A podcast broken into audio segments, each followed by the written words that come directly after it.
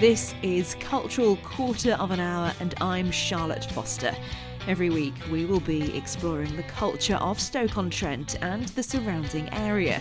Some weeks I'll be visiting events, other weeks I'll be looking back at our history, but always with an eye on the future. And you'll also hear the stories of the people who make this area just what it is. Culture is all around us. It's in the buildings, it's deep underground, it's in the air, and of course, it's in our blood. Welcome to this week's podcast. Now, if you've been to Newcastle recently, you may well have spotted something a little bit unusual where old Sainsbury's used to be.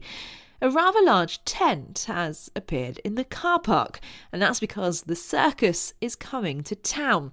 But did you know the man who invented circus as we know it actually comes from round here, and that the invention took place 250 years ago this year?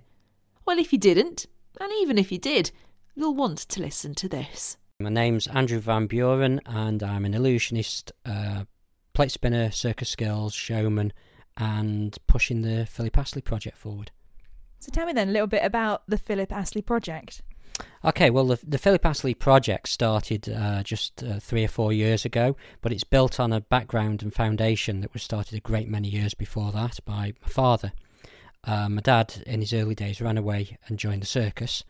Uh, long story, but that's basically what happened. And he became a performer, but he always, as a child, knew about Philip Astley. And he heard the stories about Philip Astley, uh, the war escapades, and the fact that uh, this man had created the circus. He invented the 42 foot ring. He was uh, a master equestrianist and he's the man that brought in the human performers with the horses and put on the circus as it was then. So, um, my dad always thought that uh, Philip Astley didn't get the recognition that he deserved. And when we moved to this area, well, I was born here in Newcastle, um, 1982, my dad had persuaded the Carnival Committee and Council to put on a themed carnival about Astley and circus, which had been greeted by who? Never heard of him. Who's this Philip Astley? And um, it was a one off thing, that was it. And then 1991, uh, I was friends with um, the Royal Dublin School of Sculpture students, and I persuaded and funded the making of a life size statue of Philip Astley for the 1992 celebrations that we, we put on, um, which were celebrating the 250th anniversary of Astley's birth, 1742, Newcastle under Lyme. He was born. And at the end of that, no one really wanted to know about Astley. It had all died out, so we put the statue in a shipping container, and it was forgotten about until about 2010, when I realised that 2018 would be the 250th anniversary of Astley creating the circus. So we got the statue back out. I uh, tried to push Astley wherever possible, talking to people, and eventually met Wensley Nayland, Councillor Wensley Nayland from Keele spoke to her about it, showed her the statue, and she was blown away. She was like, oh my god, people should know about this. And then, cutting the very long story short, the Astley Project was formed, and we've been pushing now for a few years in promoting to the world Philip Astley, born in Newcastle under Lyme. 2018 is the 250th anniversary of his uh, creating the circus ring, and it's a launch pad really that um, hopefully is going to take things further. Why do you think he isn't as well known here as you'd like him to be?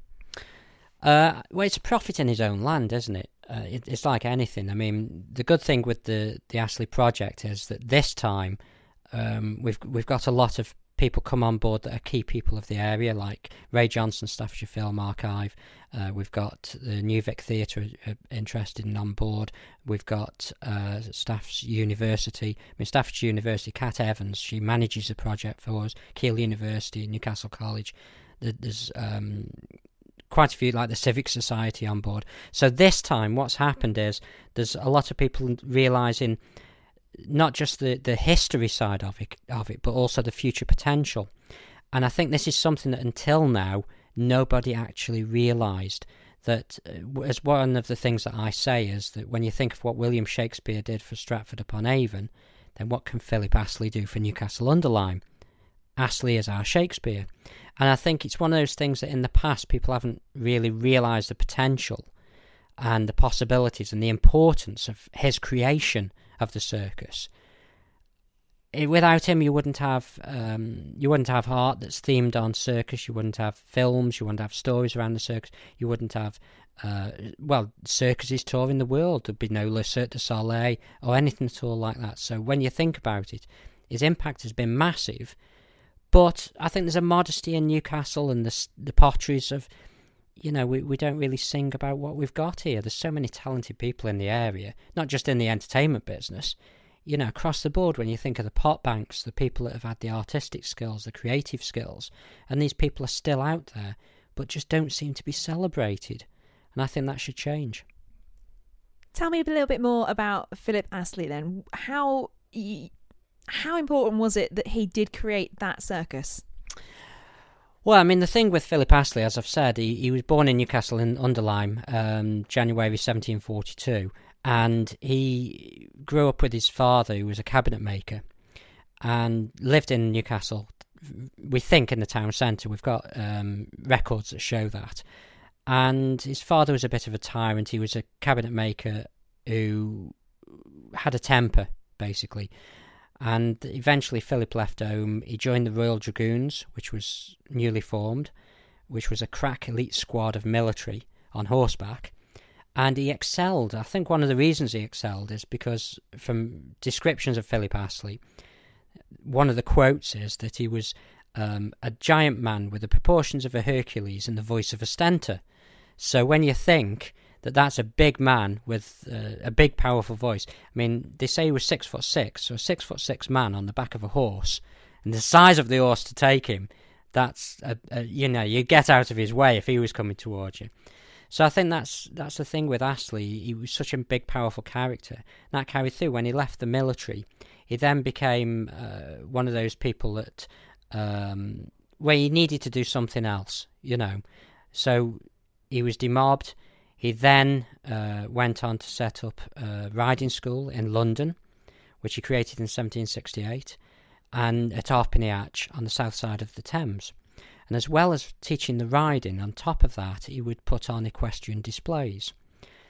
Amongst the displays, it was always him on the horseback doing these incredible manoeuvres. His wife Patty used to also do demonstrations on horseback, and she'd bang the drum, drumming up the trade kind of thing as well. And um, from there, it developed really with Astley. He, he realised that it needed more. He set up the second riding school. He moved then to um, the south side of Westminster Bridge, built an amphitheatre there, a purpose built building, and realised you needed more than just the horses. So he brought in the human performers like the clowns, the acrobats, the trapeze workers, put them all together and the other thing he realised is that to get a horse up to a gallop and optimum size is 42 foot. The diameter of the ring is now 42 foot, which is his dimension, and that's become the world standard 42 feet diameter circus rings. So he really is the man that gelled it all together and put it together. And it's a bit like a sandwich maker. All of the components are out there, but it's how you put it together that makes it work, and that's what he did. And uh, he exported it then he was invited over to France. He went over there. He built an amphitheatre over there. He was invited by uh, Marie Antoinette, and everything was going great until the French Revolution. And he was captured. He escaped. He re- came back to the UK. Uh, so you can see the kind of character he was. And then when the revolution calmed down, well, you've got a theatre over there. You're going to go back and see if it's still there, aren't you? So he went back and he found it was still there. But he then discovered Napoleon had been using it as a barracks. So what do you do then? Of course, you charge Napoleon rent.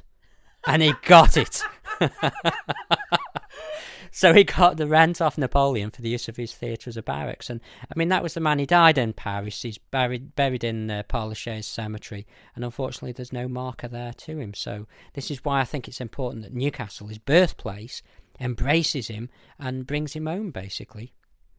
And that's what you're working on. It's a very personal project, isn't it? Yeah, because uh, as I said with my dad, it, it's something that I've grown up with, knowing about Astley. Uh, he's always told me the, the, stories about Philip Astley. With him putting that uh, show on the Carnival in 1981, it was a great one-off event. But then in '92 with the statue, my father and I put our hands in our pockets and we, you know, we invested. And it was such a shame that nothing, no one could see the potential. And we just think that's such a shame because, as I said earlier, there's so much potential for this area. I mean, I've done a lot of work with my own shows in the Middle East, and they realise that they've got oil. The oil bought anything they wanted. They've built these empires like Dubai, Sharjah, Qatar, places like that, built on oil. They also realise that oil is running out, so they need something else, and that's where they've started a tourism trade. And I think it's the same for the potteries. We've got shops in Newcastle and in Staffordshire. We've got the pot banks, but what else is there? We've got some wonderful things, but we think in Newcastle, particularly, it needs something extra to help the economy. And I think if the locals can realise that Shakespeare analogy of Astley as our Shakespeare, when you look at Stratford upon Avon, the potential's to do the same here because it's a man who's affected the world. Your campaign is not just about Newcastle, though, is it? It's about circus itself recognising Philip Astley. Yeah, it, it, it's about everybody, really. It, it, works on a lot of different levels now. It started off trying to complete my father's work, um, as well as gaining Astley recognition. On top of that, now, I think the, the circus industry is greatly misunderstood because the first thing that people say is, oh, animals, cruelty. That's the first thing that people come to mind with. Well, you know, without even getting into the argument of whether it's cruel or not for the wild animals, and just incidentally, the wild animals were introduced after Astley died by a man called Van Amburgh, an American. Astley was all about the horses, and he wrote a book on humane training methods, in fact, of horses. The wild animal aspect was was a, an era that's evolved. It, it arrived. It's going. It is going now, unfortunately, for for the shows that have the animals. I mean, I've just returned from Monte Carlo, and they've got the animal aspect there. But the majority of shows are human performers, or domesticated animals and human performers. And so it's gone back to its roots, the circus industry has, of what Astley created. And I think people need to have a greater understanding of this as well. So it's Astley getting recognition, it's the circus industry being understood more, and on top of that, it's Newcastle under Lyme getting recognition on the world map for where this man was born. And as as I mentioned, Monte Carlo, I've just returned from there, where Prince Albert and Princess Stephanie agreed to unveil a plaque to Philip Astley in Monte Carlo. So there's now a permanent marker. And whereas in the past they just knew, oh, Philip Astley created the circus in London, they now know and acknowledge there was a man called Philip Astley, born in Newcastle under Lyme, who created the first circus in London. So Newcastle under Lyme is now well and truly becoming embedded around the world. The Monte Carlo have acknowledged it. The Budapest Circus Festival have just paid tribute to Astley. Um, there's the Cirque du Domaine in Paris that's done the same. We've had people over the last 12 months visiting from Brazil, Portugal, Spain, Italy to come here to the birthplace of Astley and learn about Astley. But unfortunately, there's not a lot to show. So I think this is where we need to help places like, for instance, the Brampton Museum which is a great museum, and you know they need to expand what they've got and put a permanent show on there about Astley. So I, I think we need some markers like permanent statues, etc. I'm not saying turn it into circus town, although people may have something to say about the politicians, but I won't go into that. But you know, let let's make it something to be proud of, and the town somewhere to be proud of, and help the heritage. When you see Philip Astley getting the recognition he deserves, mm. Oh, it's fantastic. I mean, I'm I'm very patriotic of where I was born. You know, I, I love the area. Um, I was born, bred, and buttered here. I, I, you know, I've got a little girl now. She's growing up here, and I'm very proud of the potteries. I mean, one of the things I do in, in the illusion show, and you may have seen it on the television, is the plate spinning. The plates, real plates on the sticks. I mean, wherever I go, if I do the plate spinning, I feel like I've got part of home with me. The potteries are all made here, and it, it's like the last time we did the generation game. You know, I, I, one of the agreements was that I could say that I came from Stoke on Trent, and this is the thing. But this is another point. I mean, you mentioned, you know, I come from Silverdale. Um, they think it's a Lake District. You say I come from Newcastle, they think it's Newcastle on Tyne. So I have to say Stoke.